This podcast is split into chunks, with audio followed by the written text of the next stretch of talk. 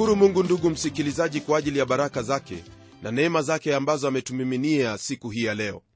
Ni baraka hasa kuweza kufahamu kwamba wakati ambapo neno la mungu lahubiriwa neno hilo hufanya kazi katika maisha ya wale ambao wanaliamini. Nami nina shauku hili katika moyo wangu kwamba wewe ndugu msikilizaji umeweza kulitilia maanani neno lake bwana ili kwamba mungu aweze kutenda kazi katika maisha yako. Ndugu yangu tumekuwa tukiangalia jinsi ambavyo huduma yake paulo ilivyokuwa miongoni mwa hawa wa thesalonike.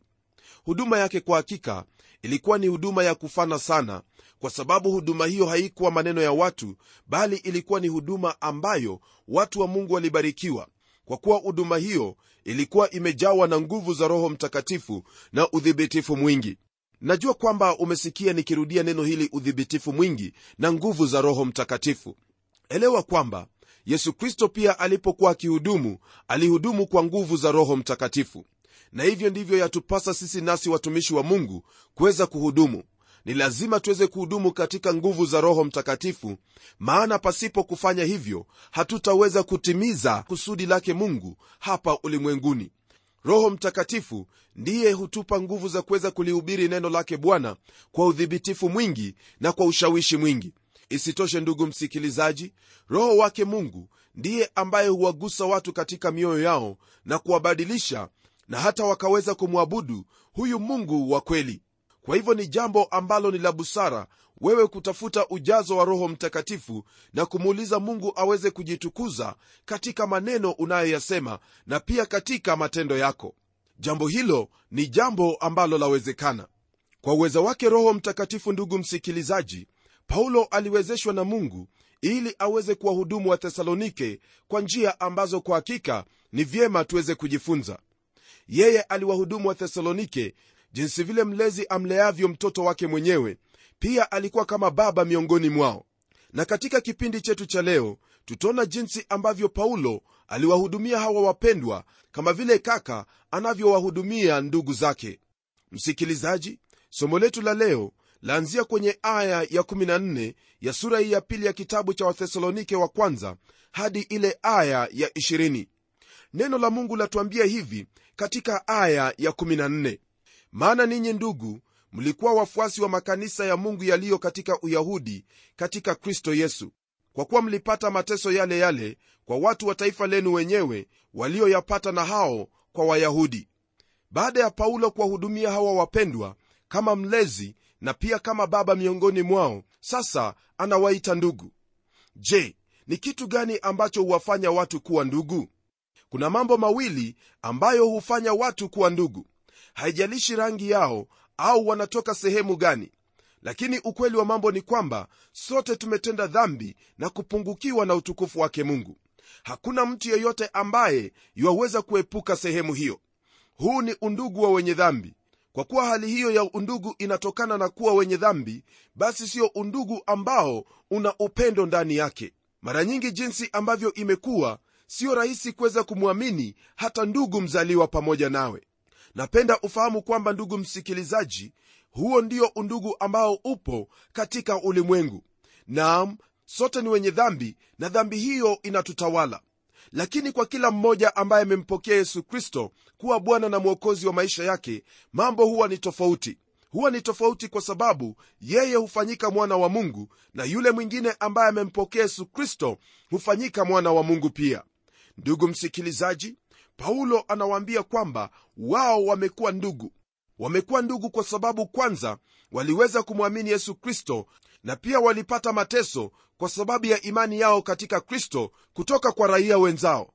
Ndugu msikilizaji fahamu kwamba kanisa hilo la thesalonike lilikuwa ni kanisa la watu wa mataifa na tayari wao walikuwa wameanza kupata mateso ijapokuwa haikuwa wakati wa mateso chini ya wale wafalme wa kirumi. Wao walipata mateso kutoka kwa wenyeji wa nchi yao. Paulo alikuwa akiwaambia kwamba kabla ya ninyi ndugu kuanza kuteseka tayari ndugu zenu walioko yerusalemu walikuwa wakiteseka mikononi mwa watu wa nchi yao. Nami napenda ufahamu kwamba mateso yanapokuja katika maisha ya muumini yanamfanya awe na imani katika bwana yesu kristo na zaidi ya yote iwapo wandugu wengine pia wanateseka mateso hayo huwa ni kama simiti inayowaunganisha pamoja. Naam ni vyema kwamba ndugu msikilizaji tuweze kwa wakati huu kuweza kuungana pamoja maana hakuna haja kungojea mateso yaje ili kwamba tuweze kuungana pamoja kama wakristo. Neno la mungu latuambia kwamba yesu kristo alipokuwa akiomba aliomba kwamba tuwe moja. Na hilo ndilo shauku lake kwetu sisi leo hii.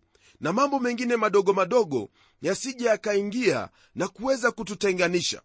Rafiki yangu elewa kwamba hilo ndilo shauku lake mungu kama vile neno la mungu lasema katika saburi ya 133 fuata neno lake bwana tafuta uwe katika umoja na wandugu maana hilo ndilo jambo ambalo lampendeza mungu. Tunapogeukia aya ya 15 na 16 ndugu msikilizaji mtumishi wa mungu paulo anaendelea kutwambia jinsi ambavyo wayahudi walivyokuwa wakifanya. Neno la mungu lasema hivi ambao walimuua bwana yesu na hao manabii na kutuudhi sisi wala hawampendezi mungu wala hawapatani na watu wote. Huku wakituzuia tusiseme na mataifa wapate kuokolewa ili watimize dhambi zao siku zote. Lakini hasira imewafikia hata mwisho. Maandiko haya ambayo nimeyasoma ndugu msikilizaji ni maandiko ambayo ni yenye maana sana katika biblia. Maandiko haya yanafunua kanuni kuu ya mungu kwamba mungu anaruhusu dhambi iweze kufikia kiwango chake kamilifu maneno ambayo manabii walitumia hapo awali walisema kwamba kikombe cha uovu kitakuwa kimefurika. Mungu hawezi kuzuia lolote kuweza kutendeka ili kwamba shetani asije akasema kwamba hakupewa nafasi ya kutosha kwa kuwa mungu hakumruhusu kukamilisha mambo yake yote.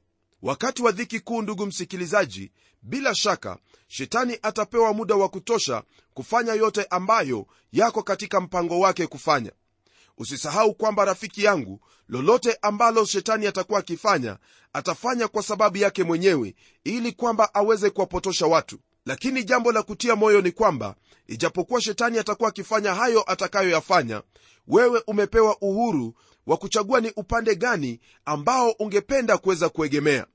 Ndugu msikilizaji fahamu kwamba hilo ambalo utakalochagua hilo ndilo ambalo utakaloishi nalo milele mchague bwana yesu kristo naye atapata kukuongoza atapata kuhakikisha kwamba u salama na wala hautapotea.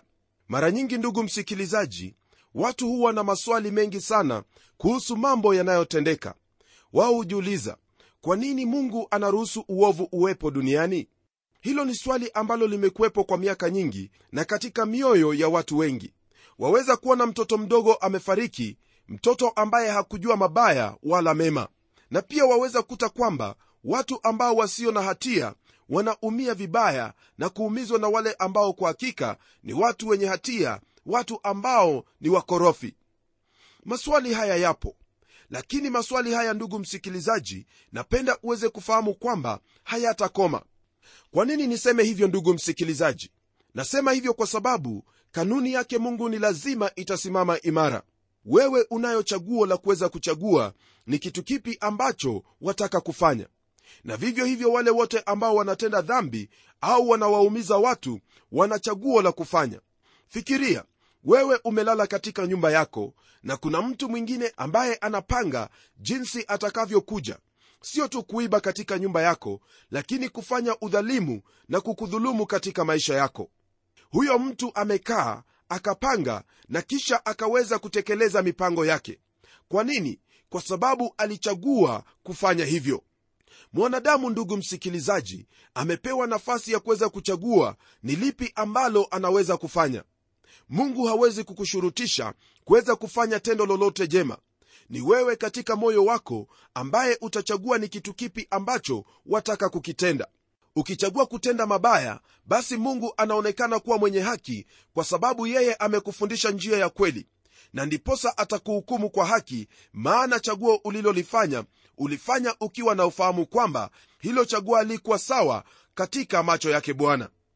Msikilizaji wangu yote yanayotendeka yanatendeka kwa sababu mwanadamu amechagua kufanya hayo ambayo ni kinyume cha mapenzi yake mungu mtu anapofanya kinyume cha mapenzi yake mungu yeye huingia katika hali ambayo ni ya kuwaumiza watu wengine na hata kuweza kudhulumu maisha yake mwenyewe. Hali unayoiona iliyopo ulimwenguni sio kwa sababu mungu hawezi akaikomesha. Anaweza kufanya hivyo mara moja lakini utajuaje kwamba mungu anakutaka wewe kuweza kuwajibika? Wajibika ndugu msikilizaji wajibika kwa kuchagua hilo ambalo lampendeza mungu wayahudi waliweza kufanya haya mambo yote yani kumuua bwana yesu kristo na hata kuwaua manabii na kuweza kuwadhulumu na kuwatesa mitume kwa sababu wao walichagua kufanya hivyo. Sio kwamba kuna mtu yeyote aliyewachagulia hilo la kutenda. Ni mioyo yao wenyewe ndiyo ambayo ilichagua kufanya mambo hayo. Nami ndugu msikilizaji napenda kukufahamisha kwamba hilo ambalo moyo wako wataka kulitenda utalitenda tu lakini tafuta zaidi kuweza kutenda hilo ambayo moyo wake mungu wa kutaka wewe kuweza kutenda. Haya hayawezekani kwa nguvu zako mwenyewe. Maana sisi sote kama wanadamu tumetenda dhambi na kupungukiwa na utukufu wake mungu. Twaweza kutaka katika mioyo yetu kutenda kile ambacho ni sawa. Lakini dhambi ambayo inatutawala haiwezi ikaturuhusu ni vyema kumrudia bwana yesu kristo ili kwamba aweze kutusaidia na kuweza kutukomboa kutokana na nguvu za dhambi. Ndiposa bwana yesu kristo alisema kwamba yule ambaye mwana atamweka huru atakuwa huru kweli kweli. Uhuru kutokana na dhambi ndugu msikilizaji haupatikani katika matendo mema bali unapatikana katika kumwamini yesu kristo mwana wa mungu aliye hai tunapogeukia aya ya 17 ndugu msikilizaji twaona kipengele kingine ambacho chanena kuhusu dhawabu au ujira wa mashahidi wa kweli wa kristo yesu. Neno la mungu lasema hivi katika aya ya 17 lakini sisi ndugu tukiwa tumefarakana nanyi kwa kitambo kwa uso si kwa moyo tulizidi kutamani kwa shauku nyingi kuwaona nyuso zenu. Kwa mara nyingine tena ndugu msikilizaji paulo anawaita hawa waumini wa thesalonike kuwa wao ni ndugu. Huu ni undugu wa kweli kabisa. Undugu huo ambao paulo ananena kuhusu ni undugu ulio wa dhati kweli kweli. Mtu anapokuwa ndani ya kristo yesu yeye pamoja na wale wengine wote waliopo katika kristo hao ni ndugu kabisa. Yeyote asiye katika kristo huyo siye ndugu. Mtume paulo anaendelea kwa kuambia kwamba walikuwa wamefarakana nao kwa kitambo kwa uso lakini si kwa moyo yeye kweli hakuwa huko thesalonike kwa mwili lakini roho yake ilikuwa huko pamoja na hao wapendwa. Yeye hakutaka kuondoka kutoka kwa watu hawa maana watu hawa walikuwa ni wakristo ambao aliwapenda mno na pia wao walimpenda. Ndugu msikilizaji tazama jinsi ambavyo upendo wa kristo ulivyo. Upendo wa kristo unapokuwa katika moyo wa mtu yeye hutamani sana kuwa katika umoja na wandugu nami naamini kwamba ndugu msikilizaji hili ndilo ambalo wewe utalizingatia katika maisha yako. Utawapenda wa ndugu siku hizi za leo ni jambo ambalo unafahamu waziwazi kwamba upendo wa wengi ni upendo wa mdomo. Kristo yesu alisema kwamba katika siku za mwisho upendo wa wengi utapoa. Nami nikwambialo ni kwamba usiruhusu upendo wako upoe mruhusu roho mtakatifu wa mungu aweze kujaa ndani ya moyo wako na kukusaidia ili kwamba uwe na upendo huo kwa wandugu. Upendo huo utakapokuwa nao utakuwa ni dhihirisho kwamba yesu kristo anakaa ndani yako. Kumbuka lile ambalo kristo aliwaambia mitume katika kitabu cha yohana. Aliwaambia kwamba amri hii mpya na wapeni pendaneni. Msikilizaji wangu upendo unatoka kwake baba na ni lazima tuweze kupendana kama ndugu kwenye kitabu cha waraka wa kwanza wa yohana sura ile ya tatu aya ya 18 ndugu msikilizaji neno la mungu latuambia hivi kuhusu upendo. Watoto wadogo tusipende kwa neno wala kwa ulimi bali kwa tendo na kweli. Katika hili tutafahamu ya kwamba tu wa kweli nasi tutaituliza mioyo yetu mbele zake. Ikiwa mioyo yetu inatuhukumu kwa maana mungu ni mkuu kuliko mioyo yetu naye anajua yote. Wapenzi mioyo yetu isipotuhukumu tuna ujasiri kwa mungu na lolote tuombalo twalipokea kwake kwa kuwa twazishika amri zake na kuyatenda yapendezayo machoni pake. Na hii ndiyo amri yake kwamba tuliamini jina la mwana wake yesu kristo na kupendana sisi kwa sisi kama alivyotupa amri. Naye azishikaye amri zake hukaa ndani yake yeye naye ndani yake. Na katika hili tunajua ya kuwa anakaa ndani yetu kwa huyo roho aliyetupa ndugu msikilizaji hakuna lingine lolote ambalo waweza kulitafuta isipokuwa kuweza kuzingatia hili ambalo neno lake bwana latuambia hapa. Unapompenda ndugu yako basi wewe unahakikishiwa kwamba wewe ni wa kweli. Hili ndilo ambalo twamwona paulo akidhihirisha katika andiko hilo. Yeye aliwapenda hawa wandugu ijapokuwa alikuwa amefarakana nao kwa muda mfupi tu lakini ilikuwa kwa uso tu lakini siyo kwa moyo. Waweza kumpenda ndugu yako ijapokuwa hayuko pamoja nawe waweza kumpenda kwa moyo wa dhati jinsi kristo alivyotupenda. Tunapogeukia aya ya 18 ndugu msikilizaji neno la mungu latuambia hivi. Kwa hiyo tulitaka kuja kwenu nam mimi paulo mara ya kwanza na mara ya pili na shetani akatuzuia. Kama vile ilivyokuwa kwake paulo ndugu msikilizaji kwamba shetani alimzuia ili kwamba asiweze kutekeleza yale ambayo mungu alikusudia. Hivyo ndivyo ilivyo hata kwetu leo siku hii. Msikilizaji mpango wake shetani ni kuzuia lolote hilo ambalo ni la kumtukuza mungu. Shetani alimzuia paulo asiweze kufika kule thesalonika kwa sababu alijua kwamba katika moyo wake paulo paulo alikuwa na mwelekeo wa kuweza kulihubiri neno lake bwana na kuweza kuwafundisha watu wa mungu jinsi ambavyo mungu anapendezwa usisahau kwamba rafiki yangu shetani bado yupo naye ni mshtaki tena yeye ni adui. Shetani anatafuta kwa kila njia kuweza kukuzuia wewe usiweze kutenda lile ambalo mungu anakutaka kuweza kutenda. Elewa kwamba wakati wowote unapofanya kile ambacho ni cha kumpendeza mungu katika neno katika matendo wewe unamchukiza shetani kwelikweli kweli maana shetani anakutaka wewe uwe mwasi jinsi vile yeye alivyomwasi dhidi yake mungu. Lakini usiangukie katika mpango wake wala usiangukie katika mtego wake. Maana mungu amekupa uwezo wa kuweza kuchagua kutenda lile ambalo ni jema. Tafuta kumpendeza mungu ndugu msikilizaji naye mungu atakupa nguvu za kumshinda shetani. Neno la mungu latuambia kwamba sisi ni zaidi ya washindi katika kristo aliyetupenda wewe ni mshindi ndugu msikilizaji kwa sababu unaye kristo. Neno pia latuambia kwamba kwa sababu hii mwana wa mungu alidhihirishwa ili aziharibu kazi za shetani. Yesu kristo alidhihirishwa ili kuharibu kazi na mipango ya shetani juu ya maisha yako.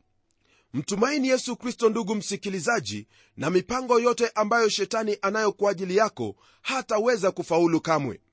Rafiki yangu hiyo tu ndiyo njia ya wewe kuweza kutekeleza hilo ambalo ni mapenzi yake mungu kwa ajili yako.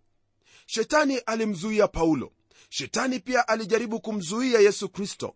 Shetani alijaribu kuwazuia watumishi wengi wa mungu. Je wafikiri kwamba sisi katika kizazi hiki tutaepuka? Hakuna njia yoyote ya kuepuka ila tu kumtegemea yesu kristo kwa kuliamini neno lake bwana na kulitenda yesu kristo alipokuwa akijaribiwa na huyu shetani yeye alikuwa na neno lake mungu. Nalo neno lake mungu lilimsaidia na akamshinda shetani vibaya sana. Wewe pia waweza kumshinda shetani iwapo utaligeukia neno lake bwana na kulitumaini neno lake bwana na kulitenda hilo neno. Shetani atashindwa na wala hatapata nafasi katika maisha yako. Ni kwa njia hiyo ndugu msikilizaji ndipo wahakikishiwa ushindi katika kristo ushindi dhidi yake shetani. Je umekuwa ukishindwa katika maisha yako? Je shetani amekuwa akikutinga katika kila njia? Fahamu kwamba hii ndiyo njia peke yake ya wewe kuwa mshindi katika kristo. Shika neno lake bwana tenda neno lake bwana zungumuza hilo neno na shetani hatapata nafasi ya kusimama mbele zako. Utakuwa zaidi ya mshindi kwa kumalizia sura hii ya pili ndugu msikilizaji neno la mungu latuambia hivi katika aya ya19 na 20 maana tumaini letu au furaha yetu au taji ya kujionea fahari ni nini? Je si ninyi mbele za bwana wetu yesu wakati wa kuja kwake? Maana ninyi ndinyi utukufu wetu na furaha yetu. Kutokana na hayo maneno ambayo paulo ameyasema hapa ndugu msikilizaji ni wazi kwamba kwa hakika paulo alikuwa na fahari sana kuhusu hawa wapendwa wa thesalonike. Paulo anasema kwamba wakati kristo atakapokuja kulichukua kanisa lake ni kwamba atapata nafasi ya kuwaona wale ambao aliwasaidia kumjua bwana kama mwokozi wa maisha yao. Wale wa thesalonike ambao walikuwa wamemjua bwana baada ya mahubiri ya paulo walikuwa ndiyo furaha yake kubwa wakati wa sasa na pia wakati utakaokuja. Ndugu msikilizaji paulo alikuwa na ujasiri kwamba hao wapendwa watakuwa ni fahari yake na taji lake kutokana na kazi yote aliyokuwa ameifanya usiku na mchana kama mlezi na kama baba na pia kama ndugu katika kristo fahamu kwamba ndugu msikilizaji lolote ambalo unalolitenda katika kazi yake bwana iwapo walifurahia na pia walitenda kutokana na moyo ambao tumeona paulo alikuwa nao wewe kwa hakika umebarikiwa tena una furaha sana moyoni mwako. Namkumbuka mhubiri mmoja ambaye baada ya kulihubiri neno lake bwana hakujua kwamba kuna kijana ambaye aliokoka mahali pale. Naam yule kijana baadaye alimwambia kwamba wewe ni baba yangu kwa sababu ulinihubiri injili na mimi nikaokoka. Na sasa pia mimi ni mhubiri kama wewe. Yule mhubiri alifurahi sana na akamtukuza mungu. Mpendwa msikilizaji kazi unayoifanya katika bwana hata kama unafikiri kwamba hamna matokeo elewa kwamba kuna matokeo. Uvumilivu wako pamoja na saburi yako katika kumtumikia bwana usionekana kwamba inapita tu la haipiti. Mungu anakuona na mungu anafurahia kazi yako unayoitenda. Wewe mtegemee bwana endelea kufanya kazi kwa uaminifu maana matokeo utayaona. Yawezekana usiyaone katika maisha haya au usiyaone mara moja lakini kristo atakaporudi hapo ndipo ndugu yangu utaona yale ambayo hauyafahamu hata kidogo. Kumbuka kwamba mungu anajua kila kitu unachokitenda matendo yako yanahubiri maneno yako yanahubiri kwa hivyo usife moyo. Lile ambalo lipo endelea mbele. Endelea kufanya kila kitu kwa kumpendeza mungu nawe utapata kwamba ni mengi sana ambayo watu wa mungu watakuwa wamebarikiwa kwa sababu yako. Mungu akubariki ndugu msikilizaji unapoendelea kutenda hayo ambayo ni ya kumpendeza mungu. Usisahau kwamba dhawabu yako ipo. Usife moyo. Endelea mbele hebu tuombe pamoja. Baba mungu katika jina la mwanao yesu kristo na kushukuru kwa kuwa wewe ndiwe mungu. Asante kwa ajili ya haya ambayo tumejifunza siku hii ya leo pamoja na ndugu yangu msikilizaji. Naomba kwamba katika yote anayoyatenda apate kutenda akifahamu kwamba ujira wako bwana uu pamoja naye. Asante kwa kuwa utazidi kumsaidia utazidi kumwinua na kumpa nguvu za kushinda yule adui shetani na mipango yake yote. Bwana najua kwamba yeyote anayekutegemea wewe haumwachi bali unamsaidia na kumwinua na kuweza kumshindania. Maana umesema katika neno lako kwamba vita siyo vyetu bali vita ni vyako wewe.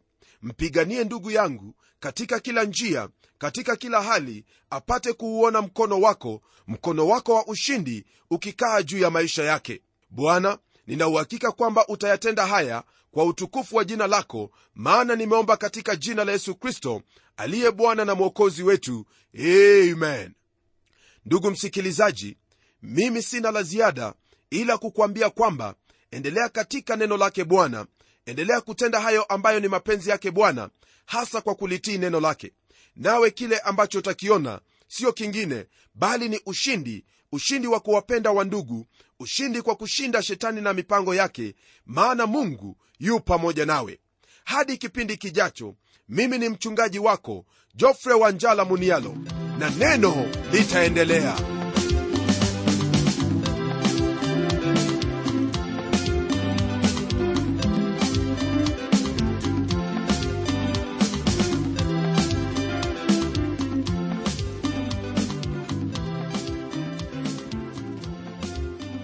asante sana msikilizaji wangu kwa kuwa pamoja nasi. Na iwapo ungependa kuununua ujumbe ambao tumeusikiza leo tafadhali niandikie barua ukitumia anwani ifuatayo. Kwa mtayarishi kipindi cha neno transworld radio. Sanduku la posta ni 21514 nairobi kenya. Nitarudia. Kwa mtayarishi kipindi cha neno transworld radio. Sanduku la posta ni 21514 nairobi kenya.